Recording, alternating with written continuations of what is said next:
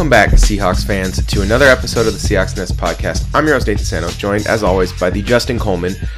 To my Mike Davis, it's Kevin Garber. Kevin, how you doing? Uh, I am rolling in nine million dollars poorly spent per year. All right, and our very own J.R. Sweezy. That's right, Eric Ronnebeck. Eric, how you feeling right now? You Cardinal. Limping to my new free agent contract, one stub at a time. Begging the question, who shot Jr. Um, okay, so we, Age. we brought it up right away. There's Poor conditioning. Several Seahawks have decided to uh, move on to a greener pasture, some much greener than others. As we learned last year, though, that doesn't mean we'll get compensatory picks. Damn it! Yeah. Last year, the amount of money we sent out was a lot more than when we brought in, but the number of players matters the most in the calculation, so we got screwed. Okay. um, let's start with Justin Coleman. Justin Coleman gets four years, thirty-six million from the uh, Lions. What was your first reaction when you heard the contract terms, Eric? Um, how we talked two months ago about how he's had a down year and Remember, he was And down year for him is going from the best slot corner to the fifth best slot corner. yes, but that he we could probably get him at like maybe you know six and a half, seven million a year because his position didn't command a lot, and immediately like wow, the slot corner's getting overpaid too, and the Lions sure are doing something with money.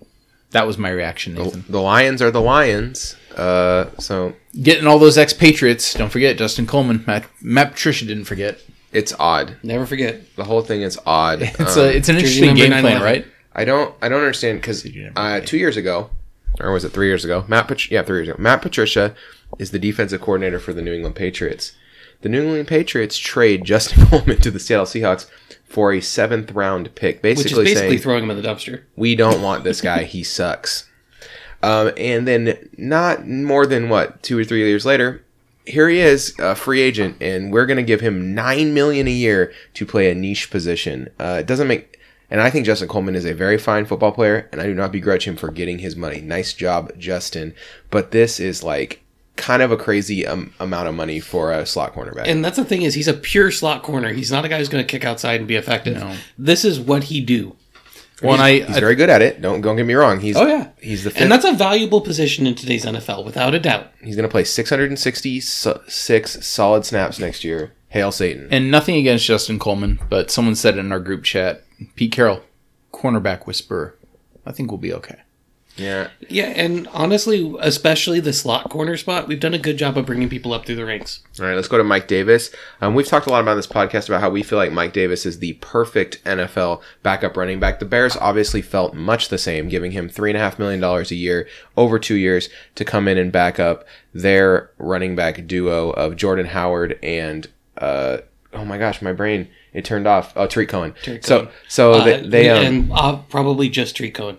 Uh, the- the, rumors rumor. are that they're going to try to trade just Jordan Howard, but I don't know if it's going to happen. They they're not going to give him away for nothing. He was No. effective last year to the point where it's not just going to be like, hey, we got to throw this guy in the trash heap. He's not getting big paid, so yeah, it's not it's not a like Odell, Be- Odell. Beckham or Antonio Brown or something. So There'll be a team like the Titans who will need him. the Titans already have two running backs. Okay, They can anyway, always use a third. the it'll be the Jaguars because they constantly make bad deals for running backs. um okay. So did you? Are you guys gonna? Are you, Kevin? Are you gonna miss Mike Davis and his like his like gritty, t- particular brand of gritty toughness? you know, there is something to be said about somebody who provides a solid floor. We always knew, no matter what the injury situation or anything, that production was to be at least a certain level, and Mike Davis was that level. Congratulations, you were like one step above replacement level in every single facet of the position. that- so yeah, I'll miss his reliability for sure. That's the thing. He blocks good. He catches good. He he runs good. He wasn't like he had no one great skill. You know, he was missing like the if he had one great skill, like if he could just break heck of tackles or um, was like an otherworldly pass catcher, he might have been able to carve out a bigger role. But he was just like pretty good at everything. And you know, he's the like I said, he's a Swiss Army knife, perfect NFL backup. Well, and Kevin said it perfectly. It was we knew our floor. If everyone went down, we knew that we'd be okay. Of all the players that moved on, I'm glad Mike got paid. Like I'm, we will be fine with finding a third running back. I'm so glad Mike got his money. Uh, and Rashad Penny has more upside. We wanted him, and the Seahawks as a team would want him to take away. You know, we had 116 rushing attempts and a pretty high number of snaps for Mike Davis. Um, 160 rushing attempts, 143 snaps. we would want to see Penny take the bulk of those. So yeah, I mean, we don't need uh, we don't need Mike Davis All right. paid on our roster to uh, occupy like sixty snaps. Is anyone on this podcast going to miss J.R. Sweezy? No, but I I lament our lack of depth. I don't know. Is that a real is that a real statement? I got this. Yeah. So much like Mike Davis, uh, I will miss that J.R. Sweezy always gave us a stable floor of slightly below average. We knew no matter what else happened, we are going to get at least slightly below average Yeah, I was gonna guard say, play. it's like Mike Davis, but not as good. Yes, Oh, exactly. You know what?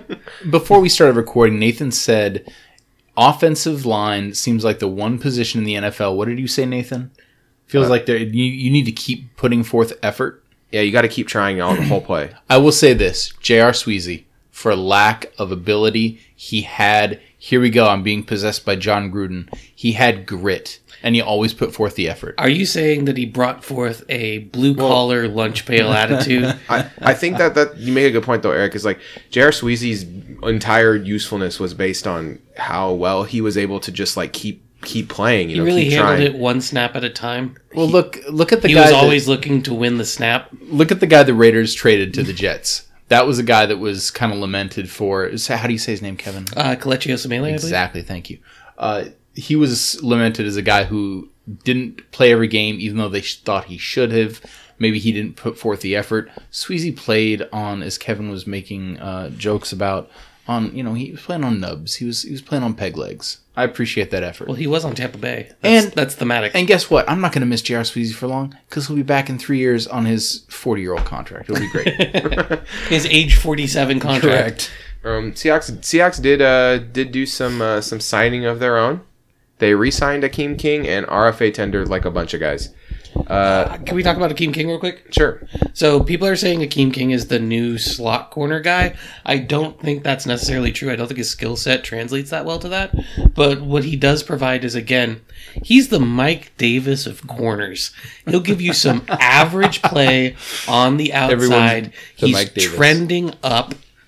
Um, but he's not he's not like bad Mike Davis. My he's like Mike Davis. My Mike Akeem Davis. King tank is is that he might be a pretty decent box box safety, and like he remember that game where he shut down Travis Kelce. Uh-huh. Like, and that's the thing about Akeem King is he can do a bunch of. He's kind of a Swiss Army knife. His upside's like DeShawn Shead. He can play outside corner. He could probably fill in a little bit at, at slot corner. He could fill in as, as a box safety. Um, he he can fill all those roles and play above average special teams. I just would never together- want to see him dealing with a foot speed slot wide receiver. Yeah, all of that together, it makes him a very good seventh round pick. Like, I mean, the, he's I think he's he's good. Like, that's a good it's a good signing. It's it's provides solid depth at a lot of positions. Um, where we lack depth. yeah, we're, we're especially yeah, especially now we don't have any any of it. Um, NFL, you guys ready for some NFL stories? This week was crazy. It And was. We're gonna go fast. We're gonna 24 hours. we're gonna try to go fast because uh, I want to leave time to talk about the offensive lineman that the Seahawks might uh, make a move for. But here we go. Um, okay, uh, the Raiders got Antonio Brown. Um, we're just gonna do one person reacts. Eric, I what's believe you, your Mr. reaction? Big Jest. I'm glad that he's not in the NFC. You're glad he's not in the NFC. All Yeah. right, Kevin. Uh, Odell Beckham Jr. is traded to the Browns. How do you what do you think about that one? Uh, I don't understand this move for either team, but I mean, sure.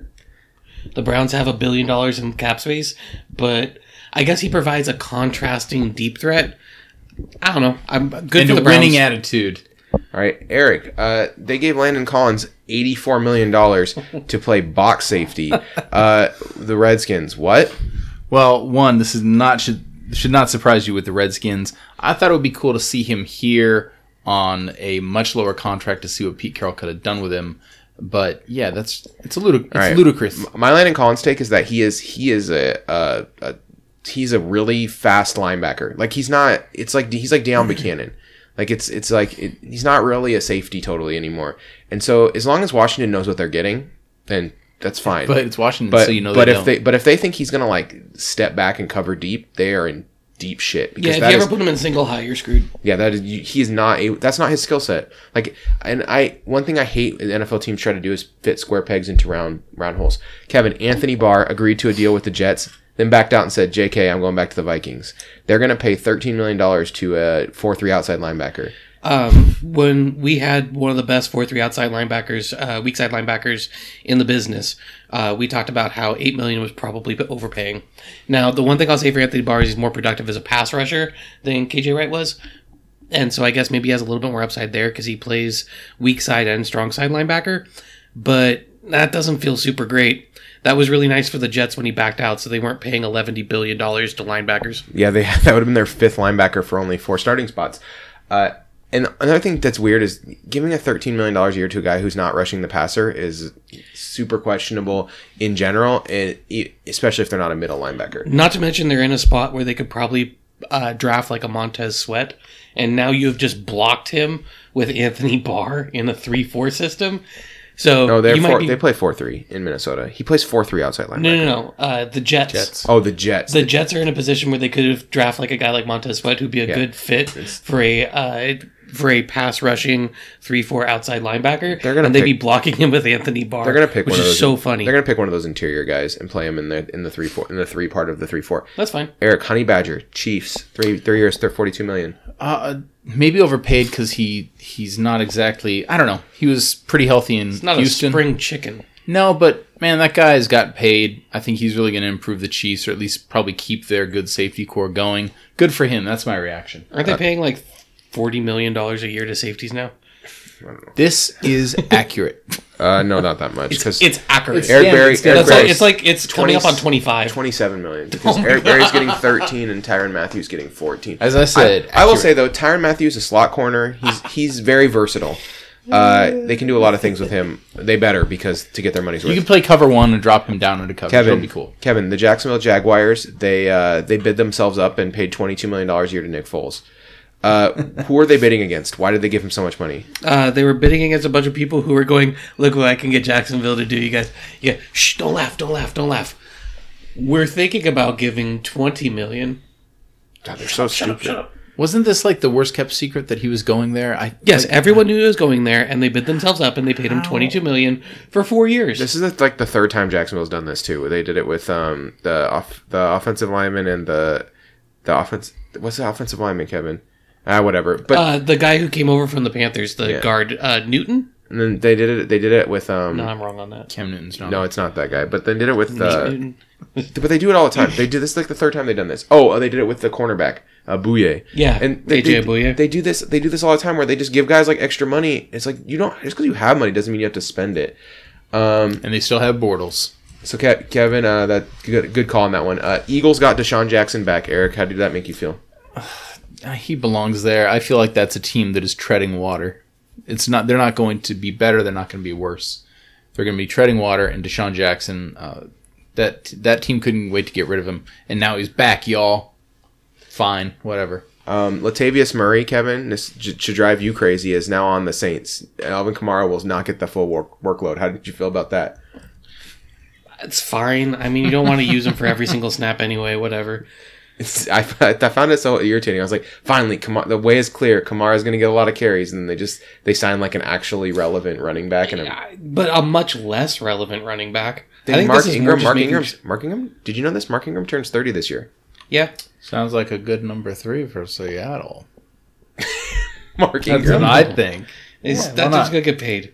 Mark Ingram's going to get like seven million over The two Jaguars Nah, are gonna, 30 the Jaguars 30? are gonna sign him for seven fourteen. million a year. Okay, okay, okay. They're gonna bid themselves up. Come on, get with the program. Can you guys Uh, believe okay. he's still available after 24 Ter- hours? Terrell Suggs will don the Cardinals red. Eric, how did that one make you feel?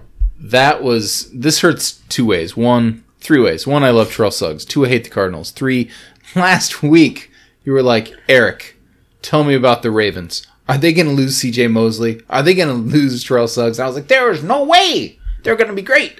uh, this team clearly has no identity anymore, and I cannot believe Suggs is a Cardinal. I'm so mad about It it. was Andrew Norwell for everyone who is yelling at us. Oh, jeez. Andrew Norwell is the offensive lineman that they bid themselves. I'm sure up I'm on. glad that Andrew Norwell's dad got his got his piece. All right, uh, Kevin. Kevin Zeitler got traded to the Giants for Olivier Vernon. Uh, why did the Why did the Browns do this?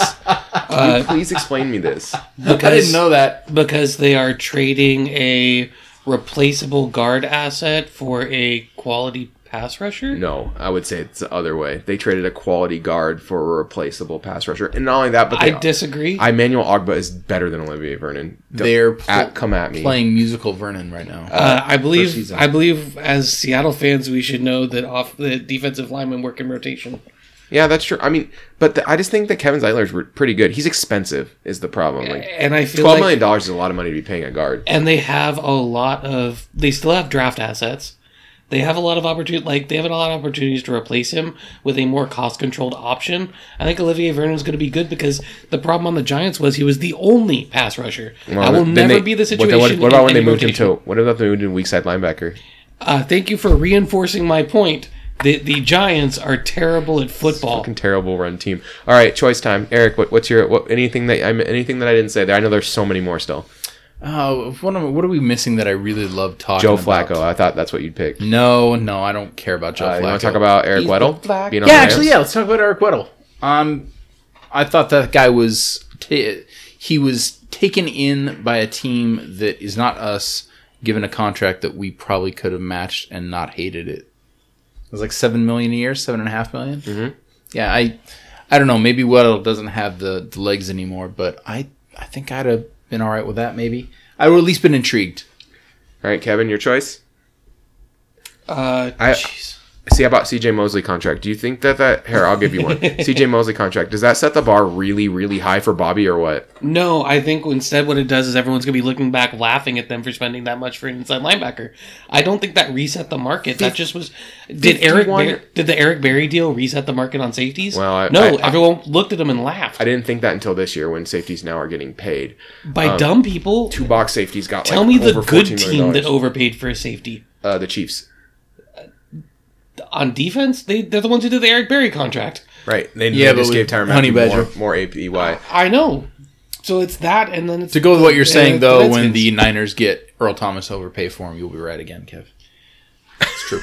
that is going to happen. That's literally the only team that has no Actually- safety that will pay f- that much money. it seems pretty hot that uh, um, that he's he's looking at possibly coming back here. So we'll see what happens with that. Stop uh, by the teasing way, me, Kevin. Uh, most recent rumor: Ravens might be signing Mark Ingram to an eight million a year deal. Yeah, it, like I could see two, Suck it, Earth. two sixteen. Like Ah. I, I think that that's that's kind of like uh Oh, I like the Bills' moves at wide receiver. That's the one I forgot. oh like the So the Bills picked up Cole Beasley to play slot receiver, so that uh, their quarterback could overthrow him constantly. All right. because he's not very tall. My- my But choice- they actually picked up uh, John Brown, Brown, who is a yeah. fast outside receiver, who will be a better deep threat than the bad receiver that they had that was just fast. Give yeah. him a no-name When I for it. first read the, that we, the Seahawks signed Jaron Brown, I thought it said John Brown. I got really excited, and then I was like, oh, Jaron Brown. He's he's okay, not as good as J- John Brown. he'll catch So us 19 good- passes. Good for them. Uh, the rumor is that we're in the we're in the hunt for Tyrell Williams too, um, which would be really nice. Uh, Tyrell Williams brings a, uh vertical speed element that uh, that I think would be very pleasant to watch with Russell Wilson's deep ball ability. Um, I agree. I just hope we don't overpay for him because he's pretty popular. my uh, my big my big uh, big story. I got my choice time. You guys ready? Let's hear it. Uh, ESPN scrapped the Boogermobile. Rest in peace, guys. Rest in peace, Bo- Booger Boogermobile. If there were ever a time, Nathan, to pull out rest and pepperonis, Yeah. the Booger Mobile is definitely the time to gonna- pull that out. I'm just That and Papa John's career. I just love the fact that I could look on Monday Night Football and be like, the graphic on the screen says booger right now. Does anyone see this? Yep, it does. Did you see this? Did you hear about this? Um, all right. Uh, that that's pretty much it. Uh, I just want to be on record saying that I think that this. A lot of people are killing the Giants for this Odell Beckham trade. I don't think it's that bad. I think it's a good trade. I think it's No, I don't think it's bad at all. I think it's totally fine for the Giants. Uh, Especially because they're rebuilding and they're drafting a quarterback in the first round. So they can get a quarterback they can spend a later I round just, pick on a wide I just want to be on the other side of public consensus, like I was with the Trent Richardson's trade, which I turned out I was right times a thousand. Uh, okay, um, that's that's it. Oh, but by the way, Jarvis, I don't know if you know this, but Jarvis Landry and Odell Beckham are best friends. So get excited for whatever that brings us. Um, I don't know, like They're gonna fight. really great Instagram lives, probably. The touchdown celebrations are going to be epic. They were college roommates. They Like, were. They, this is like the the best. Okay. Um, That's my wide receiver, man. I mean, everyone's gonna love the Browns this year because they've been bad for so long. It's gonna, And they should be so good. It's going to be the uh, a Browns love fest. Um, and one thing I'll say, um, the the whole like people, the rumor going around that you know Earl Thomas might be interested in in coming back to the Seahawks. I don't think he ever wasn't. It's all about the money for him. He need, he wants guaranteed money. He wants to get like 13 or 14 million dollars a year. It's not complex what it takes. It takes 3 years, 50 million. Like we we all know kind of what it takes to get him to come back. So that's that's basically uh, all I have to say about that. All right. All right, let's get into it. Offensive line. Yeah. The Seahawks. C- current current members, Kevin. Both current members of the Seahawks offensive Yeah, this, line. this is this is Sad. a this is bare slim picking. And that Bare injured guy. bones. All right, we got last year. Duane Brown, Yep. Germain Ifedi, Yep. Jordan Simmons, and Jamarco Jones. There he Uh, is. Elijah Holyfield. Nick Kansa. I'm not going to try that. Uh, Ethan Pocic and Jordan Roos are the only guards on the roster. I mean, Jordan Simmons is a tackle Jordan slash Simmons guard. is a guard. Yeah. Yeah. So, I mean, I think he'll end up at guard, but so we have our work cut out for us. centers Justin Britt and Joey Hunt, and it seems very likely that George Fant will be back. Um, Yes. that's that's kind of the the trend. We're trending in that direction. Um, so in general, the reason all these this money splash around is because the cap went up by a little more than people expected. People were expecting the cap to go up by five ish million, and it went up by ten. And so now people are spending eleven billion It's dollars kind of like, like, it'll happen It's kind of like that year in the NBA where the where they got the TV deal and the salary caps went way up, and then everyone got paid, and then th- two years later, everyone was like, "Whoa, we have a lot of really bad contracts on our on our it's exactly salary like cap." that. So this is it's kind of a similar thing happening to it. The Seahawks are wisely showing some restraint here, and I think they're going to kind of go for a like pick up the scraps mentality, um, which is kind of what they always do, but It'll be good for a few reasons. Uh, number one, we won't be saddled with long term bad contracts.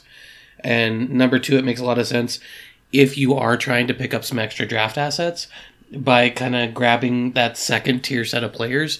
Those are the guys that are not going to take away your uh, compensatory picks. Are there any uh, draft picks we can pick up in free agency? No. Okay. No, we can't sign a draft pick. uh, you can. You just have to wait till the end of the draft. After everybody's gone, you can go back and get sevenths. So, I mean, who makes sense for us? Uh, like James Carpenter?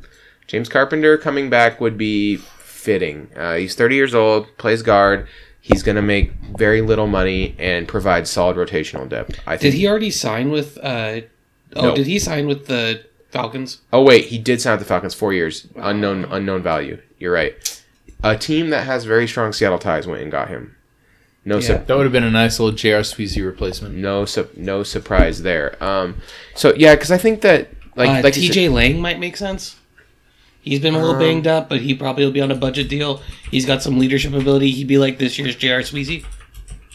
um, he's better than J.R. Sweezy, but I'm not. But I mean, that kind of a signing, though. Is that kind of a is that a really uh, high high bar to cross though?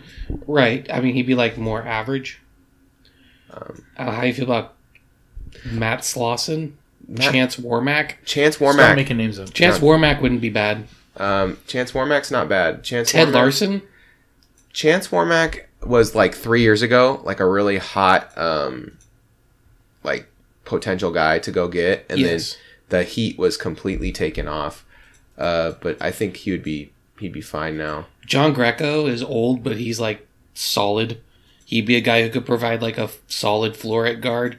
I don't really know if that's what we need though. At, guard, this is like so like hard we need some starters at guard. That's because the thing. like I'm not super into. in a perfect world, In a perfect world, we get Rodger Rodger Saffold, but that's too late. Um, I don't know. Uh, go get Glowinski back. Just kidding. The Colts have him locked up. The, well, yeah, like who are we getting? Mike, Iupati, Mike Iupati, like try to uh, Andy. Levitre. Do we I want like to get a bunch of old guys? when, when he's n- has two legs. Andy Levitre's like fine, but again, that's that's a dude who's got some years on. I him, feel man. like all of these guards. The thing about all the free agent guards is that they they all have Jonathan Cooper. they all have issues. Like they all have things that I don't like about them. Like none of them are. Oh yeah, that that guy. That's completely safe. There's no. Uh, there's nothing wrong there. And then and then the tackles just aren't aren't that exciting. Like I don't know if any of the tackles are that much better than um, the uh, the new and improved uh, Germain Ifedi. Well, like if here's the thing, if you're telling me like Bobby Massie is worth uh, forty million over five years, then I don't know if I want to be in this tackle market like that. Right. It's it's it's like getting weird out there where there's. I kind of want to be and like. Ja'Wuan James got fifty one million dollars. Like this is like, it's insane out there. That stay safe. Like that's that's my. That's my my advice to all these teams. I'm glad the Seahawks are kind of holding back and kind of seeing the way People are spending dumb money, and I think there might be some decent deals at the very end. Where everyone runs somebody's out of gonna pay money. like twelve million a year for Daryl Williams. That's not a good contract. Someone's gonna give Joe Barksdale like like ten million dollars, and uh, this is the world we live in, folks. Someone already gave Adam Humphries nine million dollars a year. Like the world has turned upside down.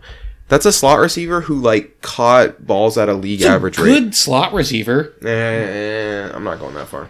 but If everyone's healthy on on on Tampa Bay, a team that won like what five games last year, six games. games. last year, uh, he's like what the fifth off option on the offense. Alan, let me remind you, Sweet. Alan Humphries is the guy that you looked at Adam every Humphries. week. You I'm couldn't It is say sorry. his Adam first name. Adam Humphries is the guy you looked at every week in your And said, fa- "Oh, fantasy look who's football to him." and said, "Yeah, don't pick him up."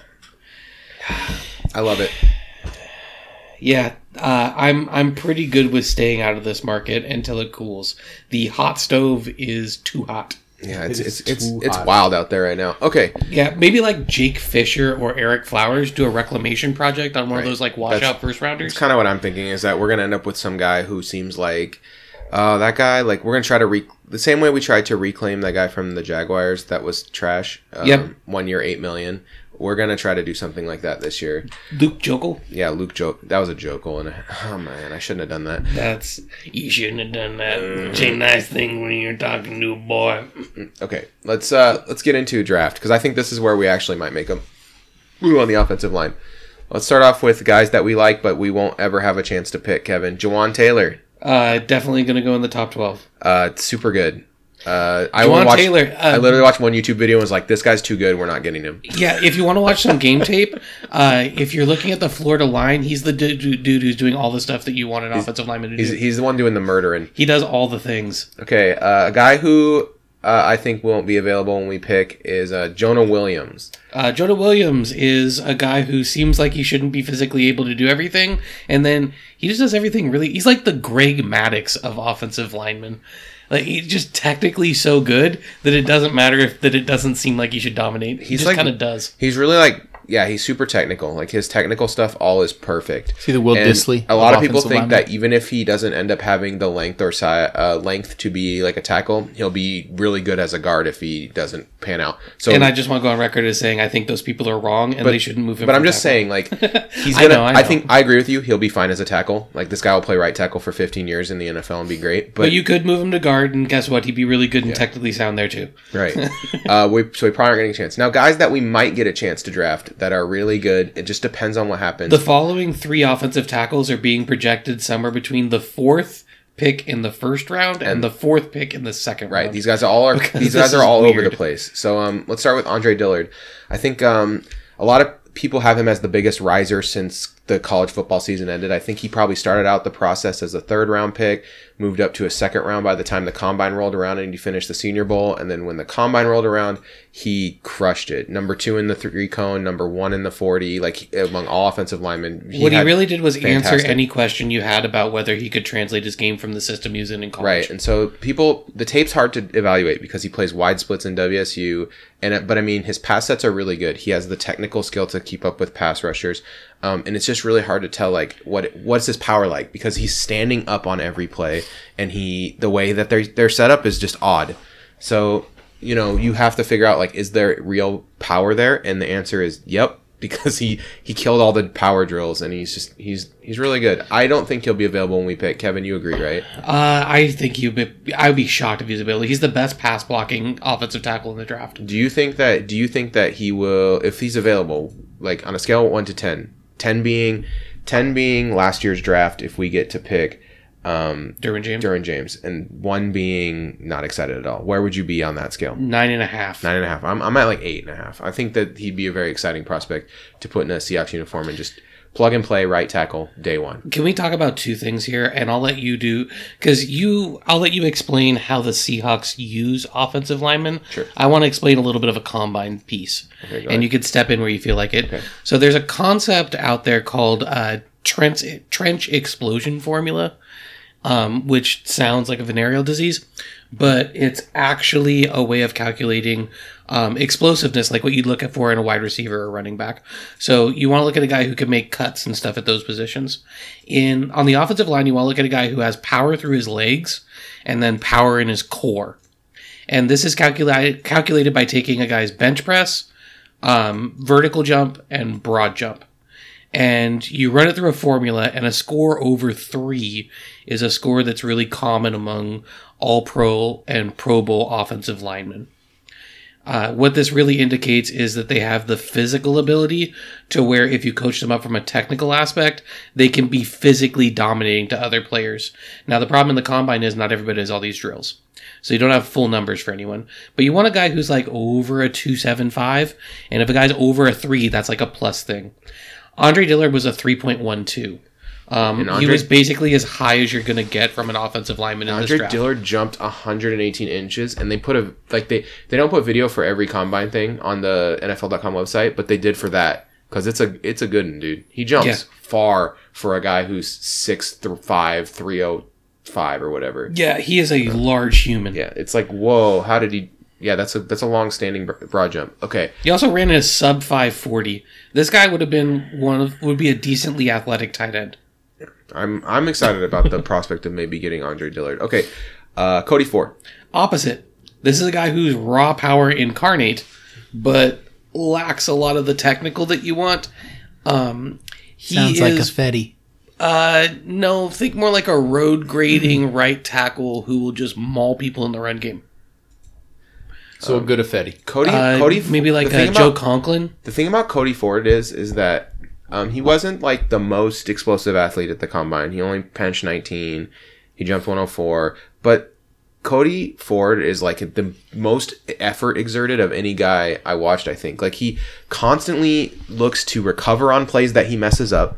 He constantly looks to finish off guys that he that he that he um missed, and he is. He also looks like the mountain that rides. he has a really good balance and agility set for a guy who weighs 350 pounds. This dude is huge. Yeah. So the the thing for me is that I could see uh, a, an angle that people would take that this guy could could end up at guard in the NFL because of his weight, and I don't totally disagree with it. He is um He's Mike Iupati sized. he's like yeah he has that like Mike Iupati like size mobility combo where when he uh, the thing I like about watching Oklahoma is they ask their well one there's two things one thing I like I don't like is that is that all their guys are in weird stances all the time Cody Little played in a, like a quarter stance almost all of the plays that I watched because uh, that's how they line up their offensive linemen and then uh Cody Little Cody um, Ford. or Cody Ford sorry Cody mixing up Greg Little and Cody Ford into one person Because they're opposite people. yeah, they are. um, but uh, Cody Cody Ford, um, he, he just uh, the thing I like about it is they have to extend plays, like because Kyler Murray's all over the field, right? And even Baker Mayfield last year in their 2017 film, same thing. Because I watched their 2017 game against Ohio State. Yeah, too. they're very mobile with the pocket, and they do a lot of things to like shift things and be unexpected in the as an offense. yeah, and, And, the think offensive line has to keep up with that. I think Ford if I think Ford has a higher has a higher upside as a guard. The ceiling is higher. Uh, f- whereas I disagree with shifting Jonah Williams, I can see a path to where Cody Ford makes sense as a guard. Cause, cause I like when he pulled and when plug he and play, I or when he got out on the edge, the way he he moved, and that stuff is guard stuff. Like that stuff guards need to be able to do, and he's really good at that. That's some of his strengths. When like they put him out there on a screen pass and just let him murder a guy, and he'd like throw he'd like suplex a guy out of bounds. I'm like, yeah, that's my dude. Yeah, this is a guy who will pick I up the blocking sled and throw it into the fourth row. I want I want this guy. So um, I wouldn't mind if we brought in Cody Ford, trading back in the first round to like 28, and then said we're gonna, you're going to be our guard. But he might go before that. It could, it's a there's a wide range for this guy yes, depending on how other teams evaluate. he him. has about the highest range out of any of these guys. Mm-hmm. Uh, the last guy we're going to talk about is the guy that you and I are least excited about. Yeah, Greg Little. Um, Ole Miss. he's he like just sometimes he'll just bail on a play. Like he just quits. And I don't, I don't know. For me, like, there's, I was talking to Kevin about this earlier. There's one thing that I'm like way too into when I'm watching offensive line tape, and it's probably because, see, if you're a Seahawks player, you can't ever give up on a play because Russell Wilson will keep the play alive for 14 seconds, like just absurd amount of time. And when you just like walk or walking behind a scrum or like just it's just like that stuff just is such a turn off to me. Yeah, it's one of those get your head in the game, kid. Yeah, and so Greg Little, I just I just don't think he's a good fit for the Seahawks. He might he might be better on another team, and maybe the Seahawks if the Seahawks draft him, they might be able to think they are able to motivate him, which is fine with me. Good good luck, um, because the physical tools are there, but the Who's that guy who was on I think Jacksonville, and then he got traded to the Dolphins and got beat once and retired? Oh yeah, Albert Wilson. Yeah, that's kind of what I think of when I think about Greg Little. Yeah, Like, a guy might have a lot of quit in him. yeah, I, I don't know. Like, I, I don't want to evaluate him as a human being that way, but his tape, you saw, okay, I blocked my guy for four seconds. I'm done. his Alabama tape was was not fun. It was a harrowing It's, experience. it's really bad. Like now, the- if I had to block for his quarterback, maybe I'd just say screw it too. But, yeah. but, his- I want I want to see you put some better tape up. But he's kid. like he's he's pretty. He's got he's athletically movement. everything Yeah. you want. He, He moves really is. good. Uh, he has like the longest arms out of any of the guard. Uh, well, about he has some of the longest arms in the draft. He's got big hands. He's tall. He's broad. He carries his weight well. Um, he's a little slow, and I don't think he pulled very well on tape either. But he's got a lot going on as a pass protecting left tackle. I- I'm just with you.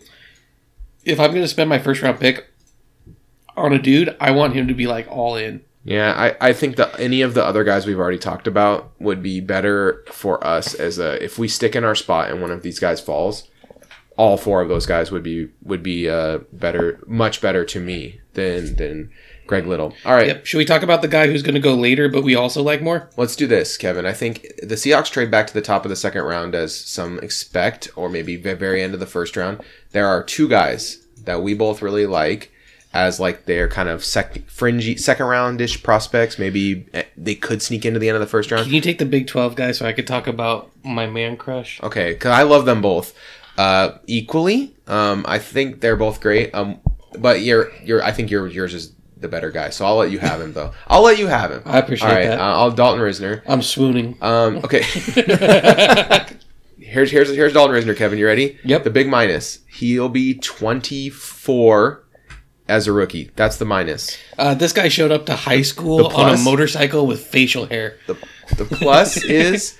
Did you watch the Mississippi State tape when you Oh, did it? man. He fucking destroyed Montez Sweat. Like this guy put him in the cage. I was like so excited. I was getting so pumped up. I was like, "Dang, this guy's making Montez Sweat look really bad." Like this guy, he's he's got him. He took his shoes, man. This is like fantastic. Yes. So that's kind of what I really liked about Dalton Risner is that he like Or if you ever got to see him get to the second level, Yeah. this is a dude who relishes the chip block, and then he turns up field and he is looking for a linebacker or a and safety to it's, it's murder. and he's smart. Like he knows where the play's supposed to go. He uh, diagnoses the guy, the right guy to block. Like he doesn't just walk into space and then hope someone's there. He like is like diagnosing the play in real time and being like, "That's my guy. Boom! I'm gonna make the play and get us an extra four yards." Like I really liked him. I think he, he I think he should be a borderline first round talent, but maybe might we might be able to sneak him in in the round two, and that would be really cool to me. I think he's the second best run blocking tackle in this draft behind Jawan Williams or uh, Jawaan Taylor. And I actually think he's a better run blocker than Cody Ford as a tackle. Whereas I think you're right about Ford being a great run blocking guard. all right, Kevin, give me the guy who looks like and he, he's the fifth man in a barbershop quartet. All right, we're going to talk about a guy who uh, is much meaner than he looks. Um, He so looks so friendly. he does. He looks very friendly, and I'm sure he's a really nice guy. He looks like he's confused why you're using profanity. However, on the field, he will rip out your throat and then he will show it to your mother. Like this guy is just everything. Um, I like him almost as much as I loved our man out of Notre Dame last year, who went much higher. So this is a top top tier offensive guard, Chris Lindstrom out of Boston College. Um, we talked about that trench explosion formula. Uh, he scored a 3.18, Yeah, which dude. is amongst the highest in everything. I was gonna He had bring up- 30 inch vertical. Yeah, four point nine one forty. That that's like the thing that excited me This the most. dude's an athlete. His combine scores are great for a guy who looks like um like your guy who goes to your church. Like like he just looks And so for a guy who looks like your youth pastor, this Yeah, dude exactly. is is just mobbing it. Um, he was extremely effective. He's one of the only players to be in the top 20 in both pass blocking and run blocking efficiency um, in the college ranks last year. Uh, this guy, he has, if you watch him on tape, he does everything you want. If you look at his combine stats, it's everything you want. If you uh, look at his efficiency numbers from like Pro Football Focus, it's everything you want. Uh, I think my write up here, uh, really good hands inside. His feet move with a strong base. He has good hip sync. Um, he finishes a block nasty. If he doesn't get his hands on you, he'll what he'll do is he'll basically like use his arm and shoulder because he's really long for a guard to like bench press a guy just to get repositioning on his hands. Like he just has a lot of these like quick savvy moves. Um, I watched him against Clemson, and he was holding his own against a pair of really hard to handle defensive tackles. Can I make one comment about like effort, an effort thing that I really like? Absolutely. When guys are when guys sometimes guys when they don't when they get uncovered in a, in a pass blocking situation, they just stand there and like kind of wait around. Uh, not not Chris Lindstrom. no, he looks to find a guy and engage. He looks for work. Like he's he's trying to find a guy to to go after, which I really appreciated uh, on his tape. and you could see he got beat by uh, Wilkins uh, against Clemson on one play. He got beat on an inside speed rush from one of the best three techs in the draft. On the next play, you could tell he was really mad because it wasn't really necessary to block him that hard because it was like the backside of a run play and he just like took him to the ground and like held him there like like he was probably like talking to him on the ground about how upset he was that uh, he made him look bad like like he might have taken his lunch money when he was down there and this is against a really good three tech And you can tell the difference between like a guy like Ford or um, not yeah Ford that we talked about earlier, where he's a one year starter and the technique's not there. Lindstrom started all four years, started as a freshman, and the technique is is very apparent. He's, Yeah. his technique is so strong. this is a day one plug in either left or right guard start him immediately and he's immediately good Yeah, he's immediately like an above average guard and with upside to keep growing. Okay, um, let's do um, so those are your first or early second round guys yeah, let's just do like um two more guys each. Kevin, uh, give me like a mid round guy and then a late round guy. That uh, both guard and tackle or total just just one because we are running we're running out of time. All right. uh, so there's a bunch of dudes I want to talk about, but uh, the one I'll bring up is Alex Bars out of Notre Dame. Okay. So Alex Bars runs about 6'6", 312. Uh, they tried him out at tackle, but he's mostly a guard. Uh, he played on a really good offensive line at Notre Dame the last couple of years. Um, you will recognize the people that have been drafted out of there. He's coming off of an ACL MCL injury, which is why he's dropped a little bit lower. But indications are he would have tested well. And when you watch him on tape, he's a guy who he knows what he's doing. He's somebody that the line is kind of relying on. He's a really capable combo blocker. A strong bull rush can get him too upright and he loses pad level because he's really tall for a guard. But I think he does the things that we would want a guy to do really well.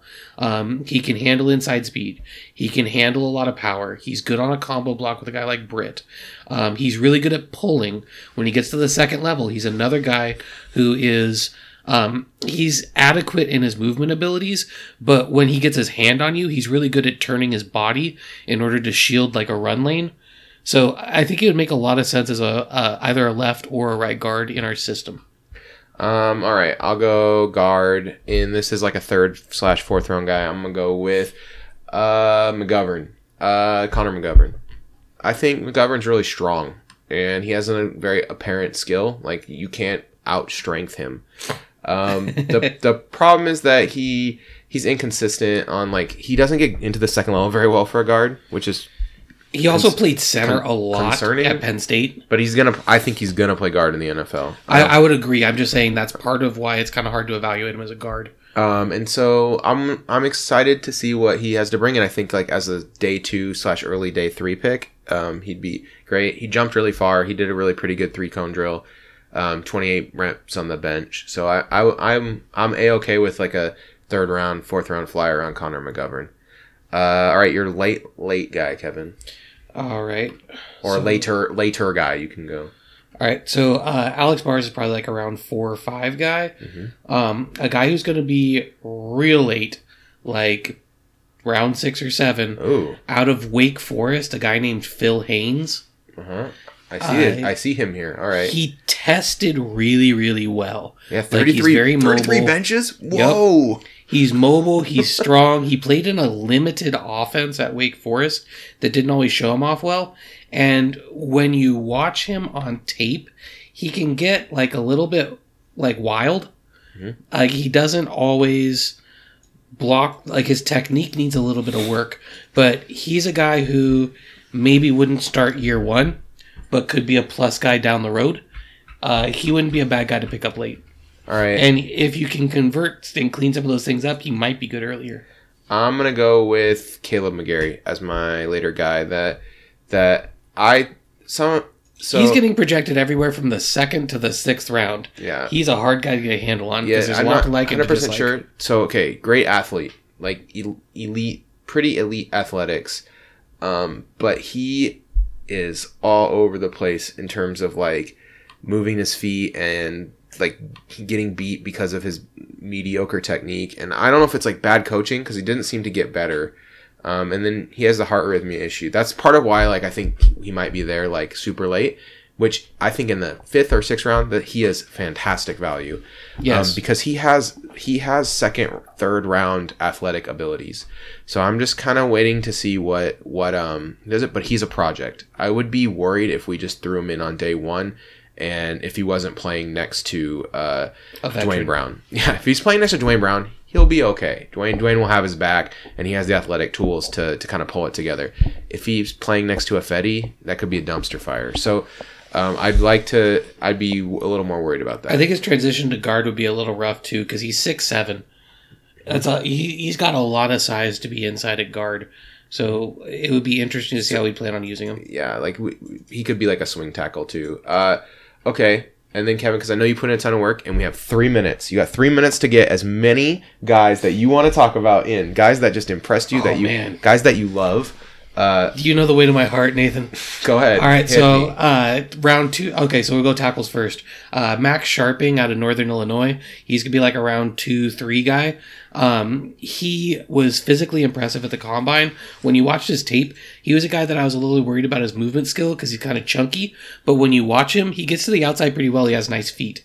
Um, Max Scharping's a guy who could stick at left tackle in the NFL, or could be a really nice right tackle for a team like us.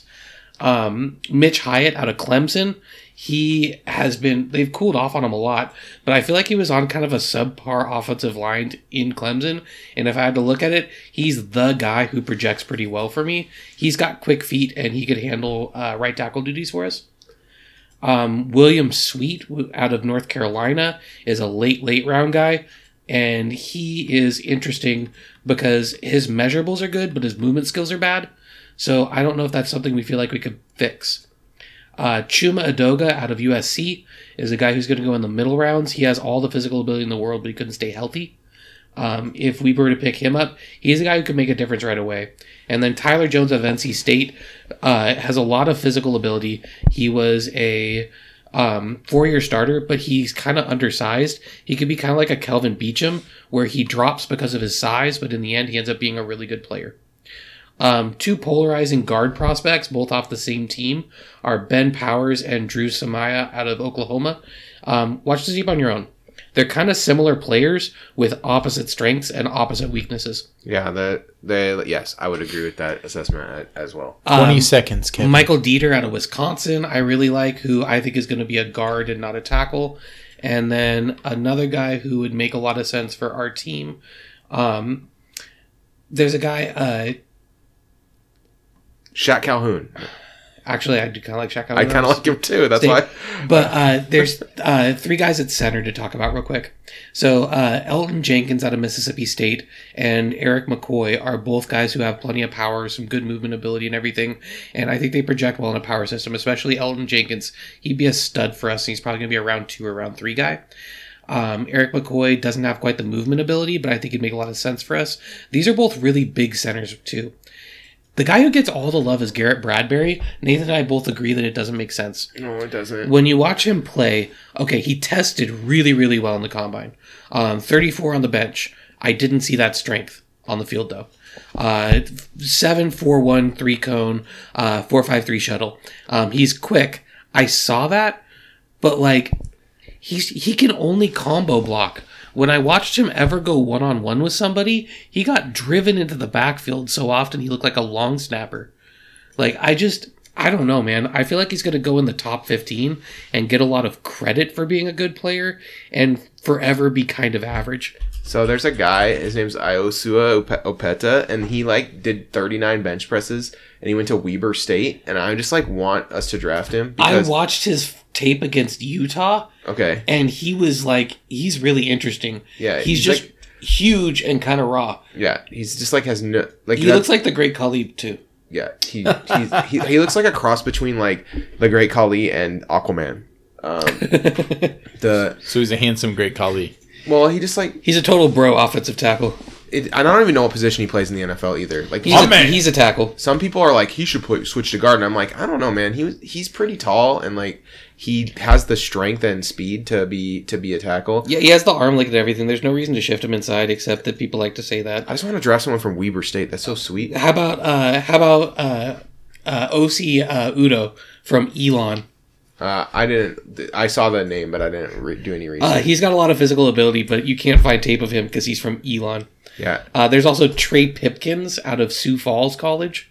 Pipkins is such a cool last name. It is a cool last name. And then the actual guy who's probably going to go pretty high. Did you get? Uh, did you get a chance to look at all uh, um, at the guy out of Alabama State, Tytus Howard? Uh, yes. I So Tytus Howard is a quarter is a quarterback converted tight end converted offensive tackle. I don't really under understand. Like, he seems like he's gonna be on the George Fant track to getting. I uh, agree, which is why I don't want to draft him in like the uh, third round because it's but- going to take like two years. But like, dude, the trick plays you could run because you know he can throw. if you don't want to, just don't be a coward. Yeah, you have to put him in a weird number too because Uh, can't you not? You can't have the the ta ta tackle touching the ball first. Gentlemen, gentlemen, two tight end set, flea flicker play. Titus Wait, that's, that's Tytus Howard throwing to, To George, George Fant. That's the dream, it's gentlemen. It's going to be a 15 yard pass. Fant, you cowards. I now know what I'm rooting for in the draft. On a flea flicker, that's 15 yards for those guys. All right, so uh, let's go ahead and head to the Muddy Zone. Um, if you want to support the Seahawks Nest podcast, you can do so for as little as $1.24 a month, where we put some off-season contents. Also, there's a link there to where you can join us for the movie club. We usually watch uh, either Saturday night or Sunday night, depending on our schedules. Uh, we kind of update that thread as we go, but you can watch the movie with us. No one has joined us yet, but I think that as the more times I say it on the podcast, soon people will start uh, coming to it. You it. get our witty banter during the movie. Oh my gosh! Which you can, is you can hear all of our our like 80% of the time appropriate. Yeah, you A-hole might you might hate us more, but you also might love us more.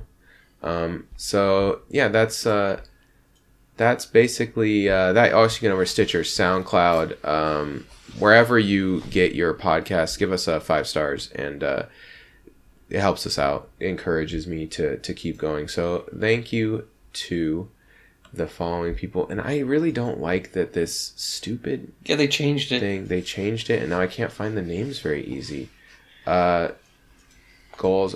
I don't know. Um, Richard, you're cool. Uh, Keith Mirza. Keith. No, no, not Mirza. Oh, not Mirza. That's, that's, that's that's rough. Uh, Chuck Attila. why can't Chuckatilla? Yeah. Josh from Eagle River. Josh. Yep. That's a good. That's one. Um, Michelle. Why, why can't Justin Britt Kelly. why, why can't I just Yeah. click the names anymore? Like it just doesn't make any sense. All right, finally, finally found it. Okay, here we go. You guys, you guys ready for a list of names? Forrest, Tom, Lucas, Carrie, Chuckatilla, Kieran, Brett, Mike, David, Keith, Arthur, Frank, Michelle, Richard, Matt, Michael, Josh. Thank you so much. You are awesome. Um, You sound so excited. I just took, it took You, me so you long to didn't find see the I- relief in his took me voice? so long to get. He was just like, that I out. found the Patreons. You guys are great. I, I just like it's so hard to get to the list of names now. It's just Carrie. like- uh, why do they make it so hard? Okay, um, Struggle's real. then the a movie zone this week we watched Uh, Sean, Sean Connery classic. 1981's Outland. Yeah, Outland. Not Outlander, like I like to shout. Yeah, Out Outland. Uh, okay, let's uh, let's let's start. With this. So the movie opens with a guy. They're like these guys. They're working in spacesuits uh, outside on some kind of like mining thing. On IO, I know because the narrator is an Apple II. Yeah. And everything is written in green font very slowly with really bad sound effects. Easier to read than you might think, but still very annoying. And then so then the this guy just like kills himself. He's, he's like yelling about spiders and stuff. He has like a psychotic break, and then um, and then they he like pulls his uh, air and explodes, and then just kind of falls down in a really bad CGI scene. Yeah, they do a full on scanner style head explosion every time where it like expands in a comical way and it looks kind of fake but awesome. Then Yeah, they tried to make So- it good. so then they also uh, borrowed the set from Alien. So then we cut to like the um, Sean Connery's Marshall O'Neill, and uh, he's he's uh, he's like investigating these uh, these murders, and he's talking to the doctor, Doctor Lazarus, and he's doing doing all this investigation stuff, and people are like kind of telling him to back off already. And it's like only the first scene of the movie, uh, and then and then a guy goes into an elevator and murders kills himself also. Yeah, because it depressurizes, so like by the time the elevator stops, he's basically just hanging out on the surface and so his guts explode. Yeah. That's a thing. By the way, did you guys see him? John Ratzenberger was in this. What? Just want to put that out there. Oh man, He played Tarlo. Uh, okay, so Hey, uh, Sean Connery. Did he do that? Is that what he, is that his line in the movie? Oh, he was one of the guys who died. I think he might be the guy who died at the very beginning, which is why we didn't realize it. Oh, because he's like where? Yes, it is. He is the guy who died at the very beginning, and it would be impossible to tell because you the spacesuits all have like lights around the head. Yes. So it's really hard to see. Let me talk about a couple things about this movie. Um, right away. Uh, the set design is actually really good. Um, I think they just like basically said we want this movie to look exactly like Alien, and then build sets that make it look like Alien, and they did. They executed that to a T. Like the sets look really good, and they have that same kind of like industrial, um, kind of grime feel that It almost felt like Alien has. the first three Alien movies, the sets all combined, because that's the one thing this movie did super well.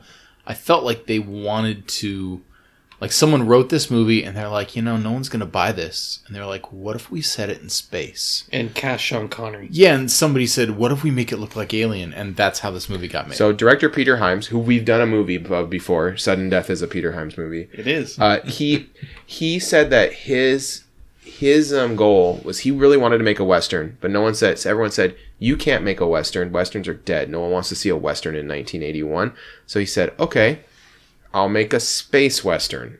And he did. And he executed the concept mildly well. This movie basically has the same plot as High Noon, except for there's a couple problems with it. it takes the first one third to half of the movie before it gets to the plot of High Noon. yeah. That that, but also the fact that like in High Noon, the sheriff lives in the town, and when all the people say like "let it go" and we're not going to help you, it's like kind of sad because he like lives there. You know, it's like all his friends and stuff.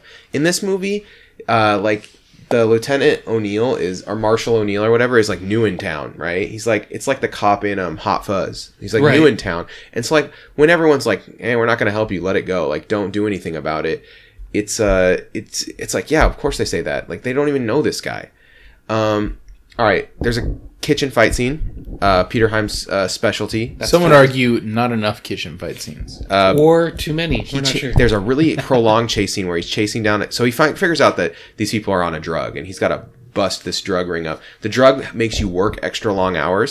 So the uh, director of the It's called methamphetamine, by the way. the director Shepard is like you know he's seeding the drug to the people so that they can it makes you feel good and it helps you work longer hours but then eventually you lose your mind and kill yourself Shepard, played by Peter Boyle, who you might remember as the monster from Young Frankenstein, or more likely as uh, Ray Barone's dad. Yes. or the or that guy from the x-files Yep. uh okay so he he's uh in the mo- in the movie though so sh- there's all these scenes where where O'Neill goes to talk to Shepard and I'm like it should feel really tense like these guys should want to kill each other but it just like for some reason those scenes really It felt just feels like a straight up business meeting. Yeah, it, it seemed like they were just two guys talking. It's like they wanted to hide the tension and not overplay it.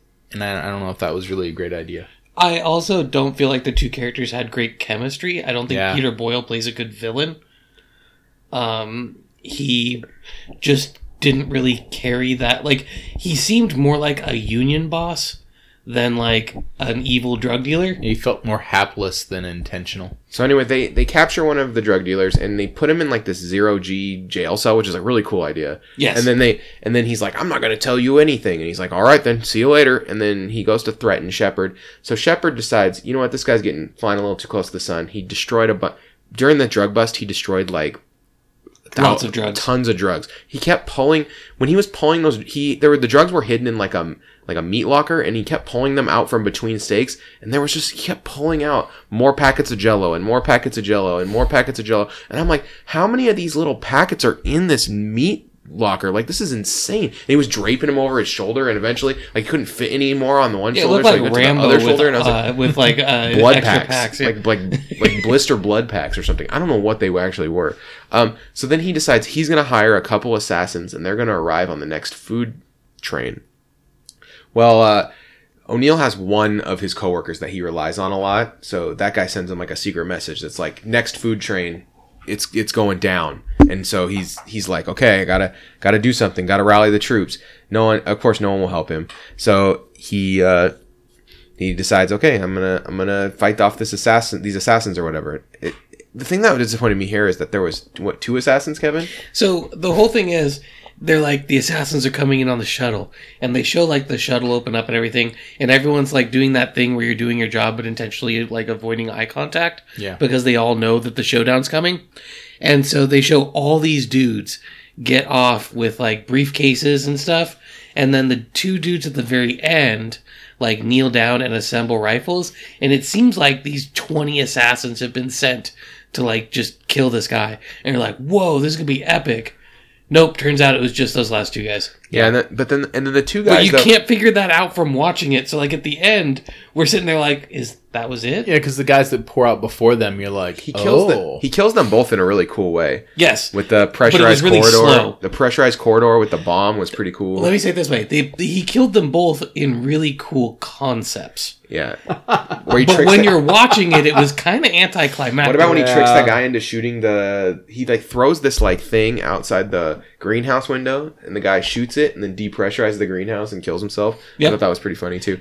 Then, but then the best part is he, he gets he gets confronted after that by the inside man. It's one of his own his own lieutenants. Uh, the sart that the the the, the only black black, cop. exactly. Uh, he there he that guy turns out it, it turns out he's bad. Uh, so he's got to fight him too. And then they they fight outside uh, near like a satellite. In then zero G, and it's really slow. it's You know, zero it- G. Yeah. that that turn kind of felt, it felt expected, but it still kind of felt cool. There were That was a fine turn. I feel like a lot of the plot decisions in this movie were not the problem. The problem was once again all of the action felt clunky and slow. That's because they're in zero. well, except G, for when Kevin. except for at the end of the movie where he goes up to Sheppard and he knocks him out in one punch, and then is like, "I'm out. I'm going back to Earth for one leaves. whole year. And then he just leaves. Yep. Uh, so I He's like gonna buy a bunch of lube and sleep with his wife for one year. yeah. That's what he says at the end. Um, so okay, overall feelings, Eric. Oh man, I thought like it was a two out of five. You guys saw this when you were younger? Yes.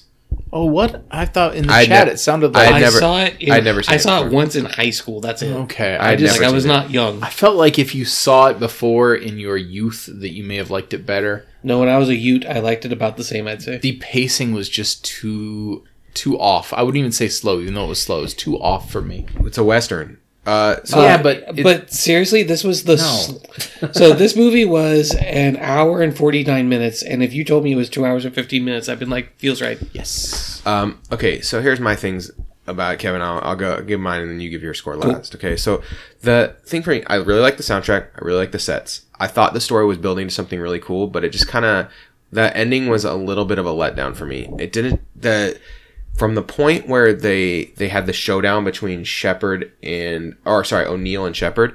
I really thought like that point should have ratcheted up the tension and the action, and instead it just kind of like Kept the same keel. kept the same keel and I, I wanted I wanted it to kind of go to 11 and it never quite did um, I still thought it was a solid movie just not spectacular like I'd give it a two and a half uh, out of five Kevin Uh, I'm in a really similar situation. I liked how it looked. I mostly like how it sounded, though I could have done with a little less of the beeps and boops. But when you're in the late 70s, early 80s sci-fi, you just get a lot of that, and you can kind of deal What was with up it. with all the like the like reader boards with like text on them? uh, it was because they didn't want to spring for a narrator, so they just had Apple II do all the work. yeah, it's like so every once in a while you just see like a random reader board like showing text like explaining something that Yeah, a telling you something text re- uh, to, like plot relevant. a real reader board would never actually explain. It was only for the plot. Yeah, Exactly. And so I liked Frances Sternhagen, who played Dr. Lazarus. She was really good. Uh, Sean Connery was solid. Peter Boyle was good. But in the end, the movie just, yeah, it never quite got there. And it, it never got into a third gear when it needed to. And so I would agree with you. I, th- I have it at a two and a half out of five as well. It was, it just never quite hit its spot. I think this movie. Here's my thing about Outland. You ready It for was this? almost a really good movie. You can remake this movie and do like a couple small changes. If they remake this movie in like 2020 and they're like Outland and everyone's like that's a remake and you'd be like yeah that's a remake, people won't actually know it's a remake for one. But two, I think you don't have to change much to make this movie like really good. yeah, Uh, you could just shoot it better and have better action scenes, and that would at least put it to a three. But keep the good acting because Sean Connery Yeah, they- and the set holds this movie They together. had good actors. I do think that, That I like Peter Boyle a lot, but I think Peter Boyle would have been better as like cast. his second in command on the cops team. What about that scene where the guy's locked in the room with the knife and he's threatening to kill the prostitute and uh, Sean Connery's counting down and stuff? I thought that scene was the most tense That and, was, and good yeah. scene in the movie. Oh, that that's that the scene- guy. Uh, uh, James Syking or Sicking, Yeah. uh, played Montone, who was the other cop. I feel like Peter Boyle had been really good in that role. that guy was good in that role too. That guy though. was good in that role too. But I'm just saying, like, I like how they made been- his they made his death. Oh, so that's in the, that was a funny part. So they he died by getting choked to death, and they made it look like an autoerotic asphyxiation Yep. uh, thing. And uh, so so when Connery found it found him dead, he's like no. So then when he goes to recover the drugs, he knows the assassin likes to choke people, the person that killed uh, the other guy. So he wears this like plastic neck guard and then pretends to get choked to death, but really didn't get choked. It was so funny to me because then he, It was get- so specific. he gets up, he beats the guy up, and like you know, just, and like he like one punched that guy, and like you saw blood fly out. Like it was like, dang, Sean Connery brings it in this scene, and then and then brisketed him. and then he pulls out that plastic piece out of his neck, and I'm just like, that is so dumb. Yeah, we were both in the chat at the same time. Like, does he have a does he have a neck guard? That's the best. It's so great. It was so so great. it was perfectly stupid. Well, I searched for the shaking head emoji. Uh, Didn't find it.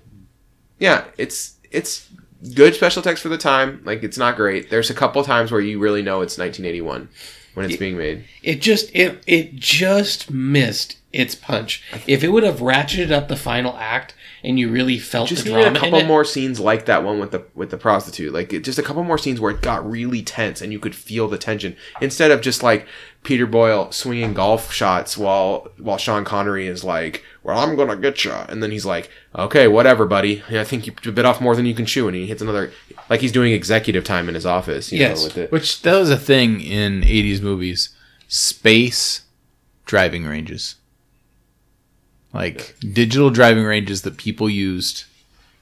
That must have been a very popular thing.